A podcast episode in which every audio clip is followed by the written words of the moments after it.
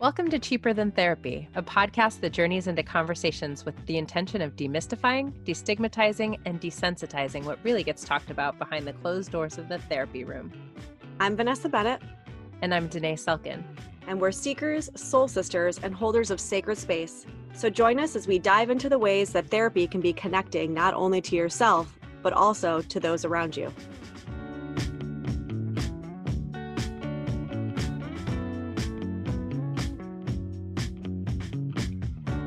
Everybody, welcome back to another episode of Cheaper Than Therapy. Today, we are talking with Chester. And Chester actually wrote in with something that, you know, not in these specific words have I heard all the time, but I feel like it's something that I hear frequently, maybe from like friends or I've actually been in this situation myself. So I think this is going to be an interesting conversation that we have. So mm. Chester said, I'm trying to slow down and stay present with my separation, but I feel like after doing all of the work I'm doing, I'm still spinning my tires and I'm in purgatory. I know I can only control what I do, but my wife doesn't want to do couples therapy, isn't in love with me, and told me she wasn't attracted to me, but she doesn't want a divorce. It's like she doesn't want me and also doesn't want anyone else to have me either.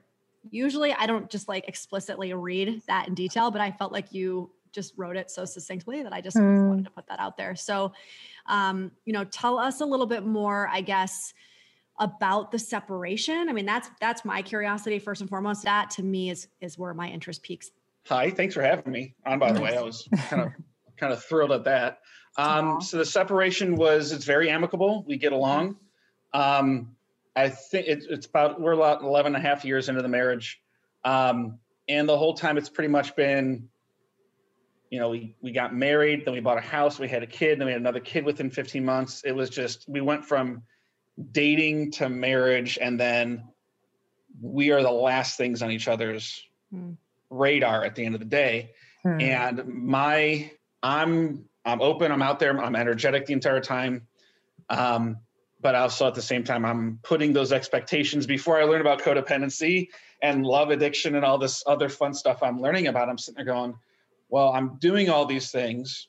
Mm-hmm. I'm cooking and I'm cleaning. I'm taking care of the kids. I'm working from home. I've changed my career path just to make it work. And I'm not that happy. We're not that happy. Um, six years ago, there was, uh, she had an emotional affair with another woman and a physical affair with another woman. And I even forgot about that. So I, what I also learned was with depression, anxiety, you tend to forget certain things. Like you just mm-hmm some, somebody reminded me, hey, remember about this? And I had, I totally forgot about that. Hmm. Um, so the last six years, it's been trying to heal from that. So it kind of culminated last year with COVID, mm-hmm. essentially. So it was, hey, I started this new business six months later. Uh, I'm working from home anyways, but now I'm having to teach the kids from home hmm. and run the household and everything else. And it kind of just culminated over the summer. And then boom, in uh, September, it was like, we need a freaking separation. Like it's just like I feel like I'm walking on eggshells. Um, she's just bunkered off. Like I don't know whatever she's feeling. Like we just can't talk about stuff. So, mm. um, been in and out of therapy for these last uh, six years anyhow. And you yourself, not myself. Okay. Correct. We did couples. We did like three or four couple sessions six years ago. Okay. And um, it was with somebody that was recommended to me and she didn't trust him because the recommendation came from me. So she just assumed that the therapist was always on my side, which I can tell you was further further further from the truth. Um, so since the end of September, we have thus sold the house.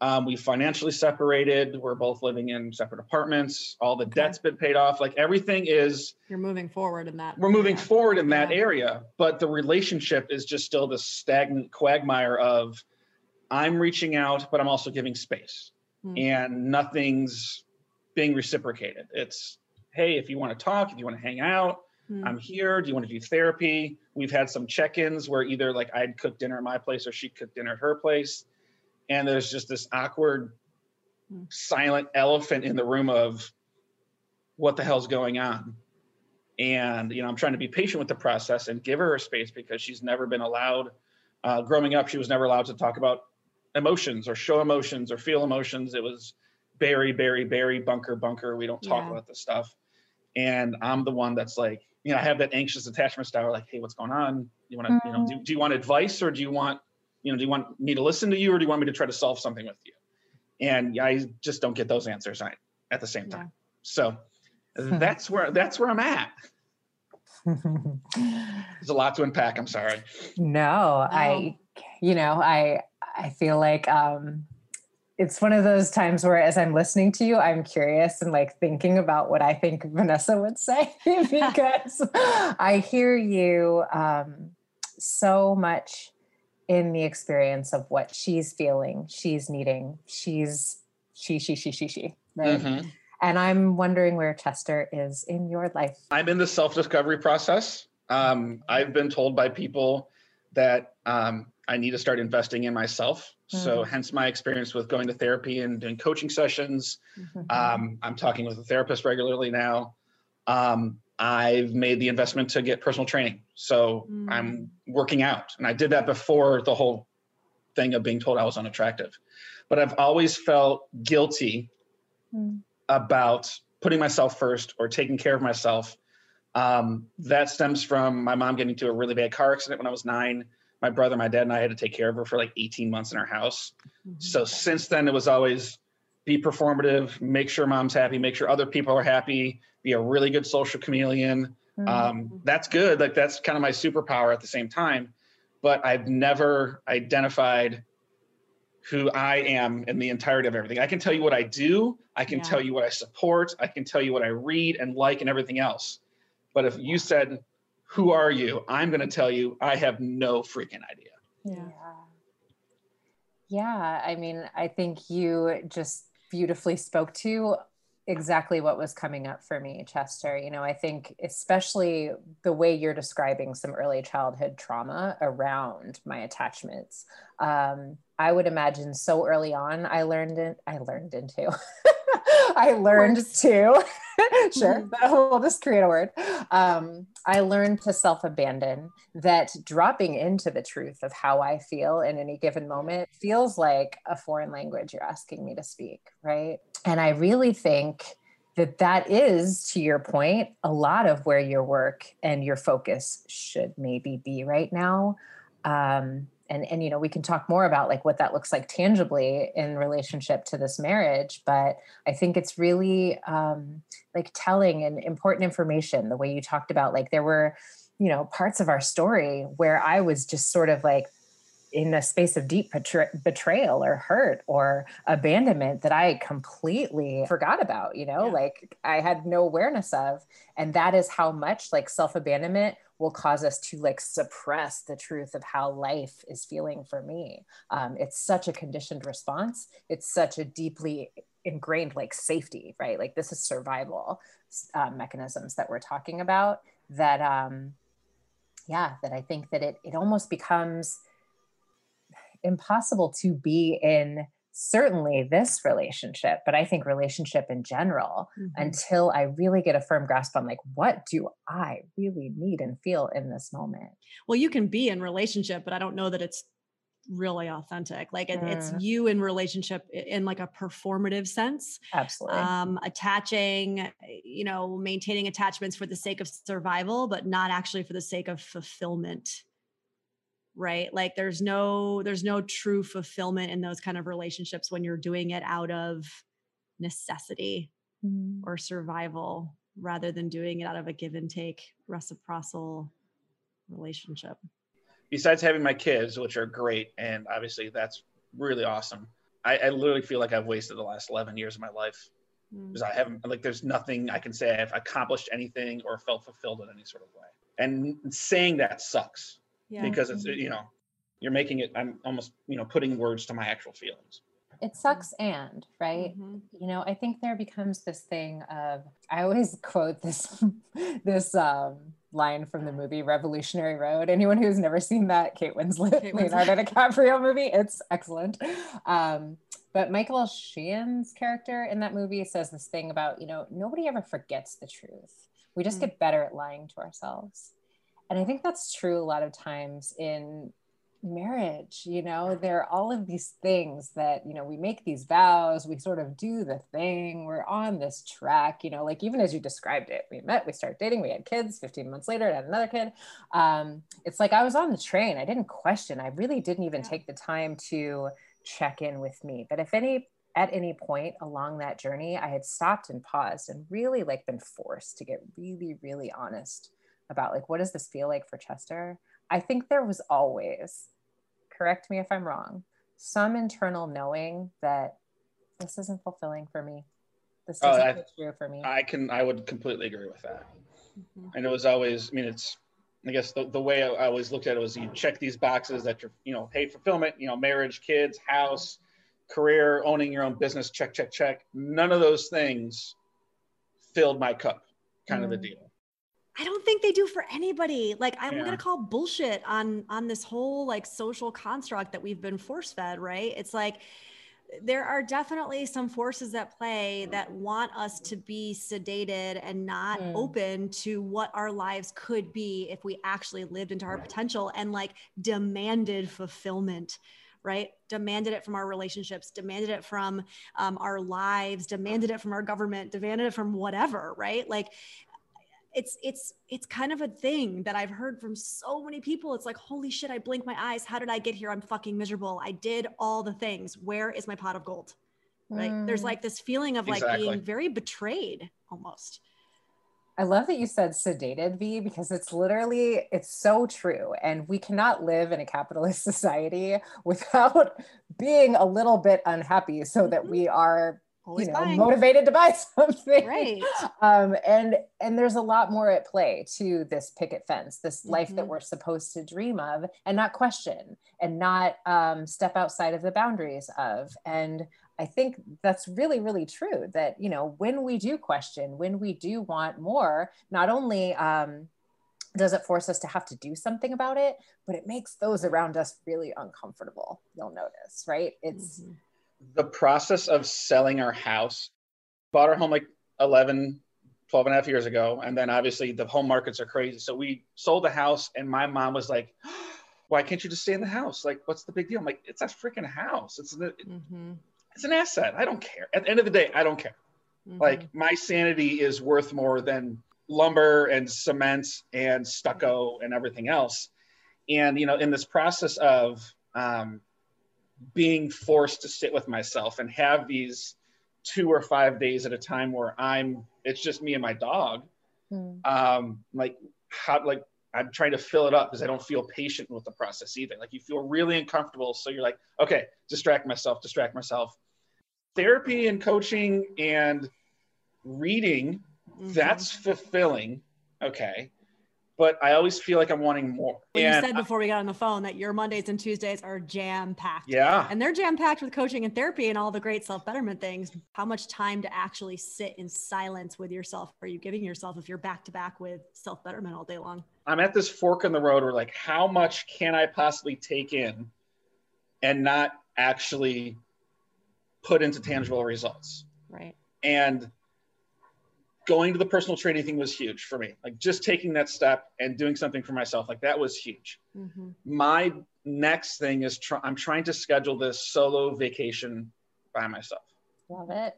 And I've heard this talked around um, many times from many people, and how of this it was just this eye-opening experience. Every time I've had to plan a vacation, it was you know, is it kid friendly? Mm-hmm. Are we going to do this? Who's going to watch the mm-hmm. dogs? What's going to all this other stuff? And now I literally can just, my parents can watch my dog and then I can just go.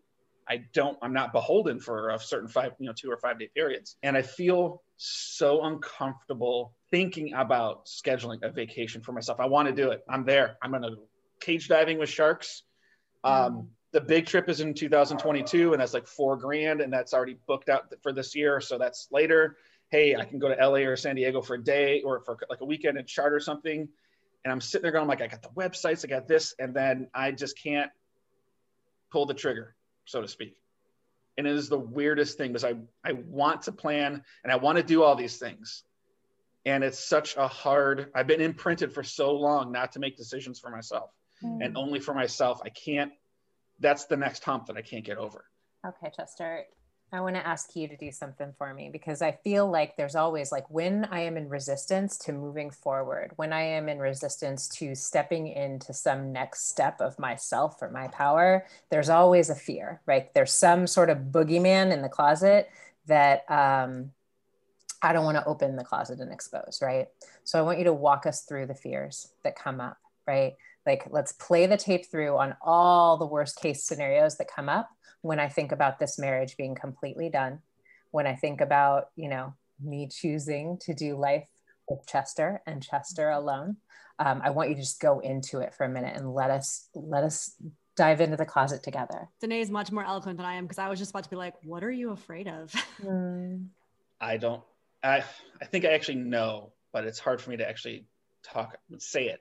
Um, marriage wise, if if this marriage ended in a divorce or we work got back and worked together, I'm completely fine either way. Excuse wait, me. Wait, wait, Yeah, wait. we gotta stop like, you. okay. It sounds weird, but I'm at the point of almost apathy. Right, or... but that's not that's not I'm actually okay with it. That's I'm apathetic. They're very Oh, different. okay. and Well, there's a being fear okay with it- there. Yeah, there's there's a fear that's keeping you apathetic. okay. You guys are much smarter than me when it comes to this. Obviously, I know this. It's not Um, that, it's just that it's not our lives, right? No. Like, of course, the fears that are about our own lives, Vanessa and I would have the same response. Um, and someone standing on the outside can see what's happening a little bit clearly with some distance, Mhm. clearer with some distance, excuse me. So, what I want you to stay in, take a breath for me first, Chester, because I can see in your body a little bit of what's happening. Yeah. So, this marriage is over. I want you to sit in that reality for a moment. And I want you to tell me about the fears that brings up. We are not getting back together. There will be no future between the two of us. What does that bring to the surface for you? I'll explain, and maybe we can put a label on that feeling. But what the first thing that came to my mind is obviously we would divorce, and she does all the shit that she could have easily done in our marriage, and she does that with somebody like right away. And I think th- the only thing, can, am I allowed to swear? To, Yeah, is this okay? I, and the only thing I want to say is like, what the fuck? How come you didn't fucking choose me? Type of deal. Like Mhm. that's the first thing that fear, and I know that's probably fear of abandonment. Um, because I I want to have that life partner, that twin flame partnership. Hey, we are individuals. We're to, you know we're together, but we're still, you know, it's like a symbiotic relationship kind of deal. Like that's my idea of what I would put on a relationship. And I think the thought of her doing all those things that I've always wanted her to do, that I've always told her I wanted to do, having her do that with somebody else, it either would be not right away, but whenever, like that would just piss me off to no end.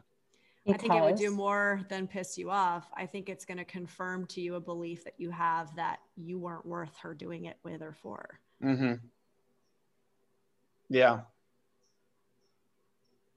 And that's, you know, and that's the, all- yeah, like I would feel unlovable type of deal. Mm. Even though I know I'm not. I mean, I understand, enough. I understand, but it, but just being me wasn't enough for her. For her, I really want you to sit in that truth for a moment. For her, which, P.S., has absolutely nothing to do with you. Mm-hmm. You know, each of us comes from our own family of origin, our own wounds, our own experiences, our own defenses. The two of you were attracted to one another, I believe, for very specific reasons to heal very specific hurts throughout your life, right? And so um, I think we are often attracted to the person that validates for us this inner feeling of, I am not worthy of love, right? Until we heal that aspect of ourselves. So I say that to say, I think you chose your, and I'm going to say ex wife. I think you chose your ex wife in an attempt to heal that part of you that needed to be healed, right? So that you would have that like in your face, glaring experience of not enoughness, so that you would have to confront it, so that you would have to stand up to it and make another choice, if that makes sense. Um, every day that you stay in this ambivalence, every day that you stay in this space of either way, I'd be fine, you are like blocking all of the love from the person who, like, with wide open arms is like, Chester, I just want to love you with every ounce of my being. That is the dream I dream of, like us walking this journey together, swimming in cages with sharks or whatever the hell else you feel compelled to do but it's about choosing you 1st mm-hmm. You know, it's about you saying to yourself, I was always lovable. Mm-hmm. That that child within me that felt like I needed to source that externally, that child didn't understand that worth is my birthright. I came into this body worthy. There's no one else that I ever need to give me that truth. It's already there. I also know that that sometimes can feel easier said than done, right? I mean, I, I think it is this idea of there's the concept that Danae just so beautifully put out there. And it's not just a concept, it's like a knowing that we have, but maybe it's not like a knowing that we have. It's like there, like, yeah, I know that. I know that I'm lovable. I know, right? But like to really know it and for those who can't see me i'm doing like a full body knowing right? Not just like a cognitive knowing. It does actually show up in our tangible choices that we make every single day. Mm. so my challenge to you is the next time you reach out to say how are you? Checking in. What's going on? Do you want to get together? Do you want to talk about us? Do you want to schedule this? Do you do you do you do you? You you you you you got to pause. You got to pause. because she's already made that choice. Because if she would have wanted to, she would have done it by now. And every time you reach out, though, what V is saying is that is self abandonment in action. You are proving to yourself over and over and over again in micro moments your narrative that you are not worth it, that you are not lovable. Because this person, and I'm not saying it's anything bad about her, it's what Danae said, right? Like unconsciously, you guys have kind of come into this together this person's role, at least right now in your life, is to prove to you that narrative. And so you keep touching the hot stove over and over and over and over again. Still hot? Ah, God, is it, is it still hot? Let me touch it again. Yes. Is it still hot? Yes. Let me touch it again. Right. And so, in those micro moments, you're just proving that same narrative to yourself over and over again. And it is a little bit of fake it till you make it. This whole idea of self love, I really do believe it is fake it till you make it. Like, if you understand the concept of, reaching out to her is proving this narrative to myself. Therefore, I'm going to really pay attention to when I want to reach out, why I want to reach out, right? Maybe I'm going to breathe through the discomfort of wanting to, and instead I'm going to do something for myself, like go work out, right? Or like do something with my kids or whatever. And I'm going to allow that moment to pass. Each one of those micro moments, you actually then are flipping the script. And it's through those micro moments that you're actually giving yourself an embodied experience of I'm not reproving to myself that narrative. It's not just like this magical, oh, now I understand and accept this idea of I am lovable. It would be great if it happened like that, if we only had magic wands, but that's just not how it happens for so many of us. And I say so many of us because I connect to you on a very like, I can see the logical mind. I can see how you protect yourself through doing, mm. right? Through being of service, through being needed, through being like, I'll be okay either way. That's true. You will be okay either way.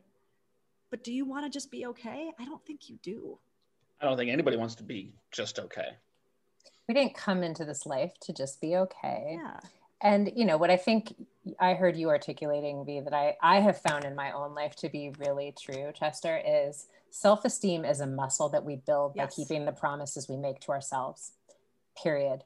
Mm-hmm. And, and so it, you know, like when I hear you say fake it till you make it a little bit, it's like start acting as if you yeah. are worthy of your own love and watch how it starts to feel true as you put that practice in action, right? Like with your workouts, like when I do the thing I set out to do, I start to feel proud of myself. I start to feel like, yeah, I did that, right? And then mm-hmm. it motivates the, you to move forward. Yeah, it shifts yeah. the way I feel about myself. But when I don't pick up the phone or I say, you know what, I don't deserve this. I deserve to love me. And so I'm going to go do something that feels really nurturing and good and fulfilling for me instead of picking up that phone and asking for someone to love me. I'm going to love me, then I prove to myself that I'm worthy of love. That is what that looks like tangibly in action. But every time I make the other choice and I pick up the call and I touch the stove, it like reaffirms that part of me that doesn't believe I'm worthy of love. Is there a reason why I keep on, in theory, touching that stove? Is just like, oh, I'm proving my point over and over again, and I want to live in the trauma or whatever I mean, a lot of that's repetition compulsion, right? Yeah. Like I think we we traumatize ourselves until we build the muscle of doing something different. I think that mm-hmm. is why Vanessa and I are so strongly saying you've got to like build the muscle of yeah. making a different choice. And that would be then that's with me not being patient with that process. It's only been six months, right? It's not this is not a this is a marathon kind of a deal. It's not a sprint. This is I'm a not, lifelong marathon. Yeah, I'm not going to have that oh epiphany moment in the rom com no. where like, oh my no. god, I got struck by lightning. Here we go. Yeah, and I think for me, it's a lot of a being patient issue. Or hey, I'm spinning my tires. Well, maybe that's just me not being present in the moment and slowing the f down in the first place. Possible. I mean, I think also we have to be able to give ourselves a little bit of compassion and like credit mm. because I do think that we're so trained to think that like it has to come in these big, shiny packages that have glitter and fucking balloons coming out of them, right? To be real and tangible. Whereas, like I said, in that one moment that you decide not to text her and ask her how she's doing, and instead you do something for yourself, that's actually progress. Yeah. That actually is the process. Okay. The other thing is just, I think, Chester, really not attaching to um, feelings as facts, right? Yeah. I miss her right now. That is how I feel right now. Period. No. That is not how I will feel when I wake up tomorrow, right? I feel lonely now. That is a feeling feelings pass. It is not the fact of who I am, my life in this moment. I actually have a lot of community and things that are enriching me and, you know, ways that I'm moving forward. Those are actually the truth, but this is a feeling and it will leave if I just give the wave time to pass and move through me. But when we attach to like, I miss her, this must mean I gotta, act. oh, I gotta get back together with her right. No. Can I stay in the discomfort of the feeling, knowing this is just a feeling that will not last forever. Yeah. The two biggest things I've learned in the last, I would say the last, really the last year, is uh, Dan Harmon, the guy that created and wrote and voiced Rick and Morty. He said, uh, "The feelings you feel are real, but they're not your reality." Hmm. And so that's what I always try to remind myself. And then the thing that I've completely stolen from Danae and have told a lot of my friends is like if it's if it's meant for you it's going to stay if it's not meant for you it's not just not going to happen right. and so and i and i and i think about like i have those quotes like just every notebook i have i kind of put them in the front cover or they mm-hmm. i take a dry erase marker and write in my bathroom mirror type of deal and those have helped me mm-hmm. along with obviously with the training and the therapy mm-hmm. sessions and the coaching and stuff to where I don't have those manic moments of, oh my God, I need to feel love right now. I'm going to text. And the mm-hmm. more and more, like even in the last week, the more and more times I've thought about reaching out and I haven't, I'm going to just let them sit and be. And either I can, and I can feel those feelings and realize, hey, it's part of the process. Um, just in that last week of us communicating and kind of going back on the subject, I've, I've felt that progress more. Mm-hmm. But I realize it's something that I'm like Vanessa said, going to have to deal with this for the rest of my life in some sort of context or another with whatever person or another. Mm-hmm. And it's, but yeah, I have a hard time being self compassionate. So that might be a whole other thing because that's the other thing is like, why isn't this happening? You're putting in the work yeah. in. Yeah. Why aren't, you know, you need to work harder. You need to train harder. You do need to do another class. You need to. That's very oh, yeah. heady. Right. Oh yeah. We gotta, oh, we gotta remember it's very heady and really just doing that is just, uh, uh it's furthering our ability to hide and so mm-hmm. there's nothing wrong with seeking out information and knowledge, right? But when it becomes an, a, way for us to hide, mm-hmm. then it's a little bit of a questioning that we have to we have to get into questioning. I guess is what I'm saying. And and this idea of self-compassion, again, it's a muscle that we do have to build, right? And for many of us, it's very atrophied. And I would say that giving yourself credit in those micro moments is actually the way you slowly start to build that self-compassion muscle. Okay right yeah. and also giving yourself when when you do the thing when you're like oh my god this feeling is too strong i have to act on it and so you do and so you pick up the jack daniels there's also a moment where you have to say at the end you know what that was really fucking hard. And I picked up the Jack Daniels. And it doesn't mean that I'm like back to square one. It just means like I got to sit with this, be kind to myself, do some reflecting. Like I did the thing. My life's not over. I didn't die. I did the thing. It's given me more information. Okay. Now, now how do I move forward? Yeah. Right. My my biggest thing is like you said, like I mean, behind me, I've got books and books, and you go Mhm. around my place, and there's media all over Yeah. the place. Like, give me all the information. Yeah. Um, that's the when you have a history degree, that's good. That's Yeah. your life. There's Um, safety and knowledge. Yeah. My my biggest thing is getting out of my head.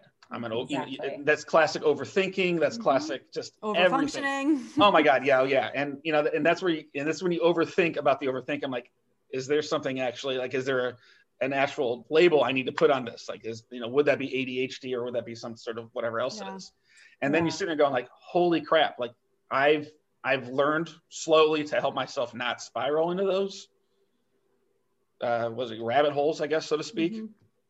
But that's still my biggest thing is getting out getting the hell out of my head. So, you know, what I heard Vanessa saying that I just want to reiterate um, as we wrap up, Chester, is that when she says hide, what I hear is distract.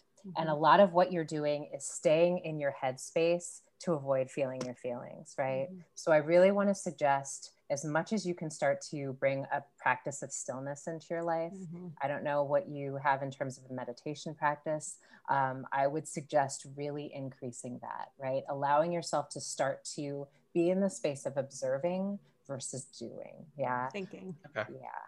Um, and just allowing yourself to sit with yourself. And yes, self compassion is absolutely a practice, a muscle as well. You get to be a work in progress. This is six months in. Be gentle with yourself. What you feel right now is not what you will feel six months from now. Yeah. Mm-hmm. True. So you get to feel what you feel. It's perfect. Okay. and I haven't celebrated the progress I've made in the last six months or a year either. And that's the bigger, that's the That's other a thing. That, challenge like, for you. like when you when I talk to my friends, I'm like, hey, look at all the stuff you've done in the last three months. You're you know went from this, now you're dating and you're happy. And they say, well, look at you, look what you've done. I'm like, I haven't felt like I've done shit. I know I have, but I haven't felt that way. So again, it's all in the head. Yeah.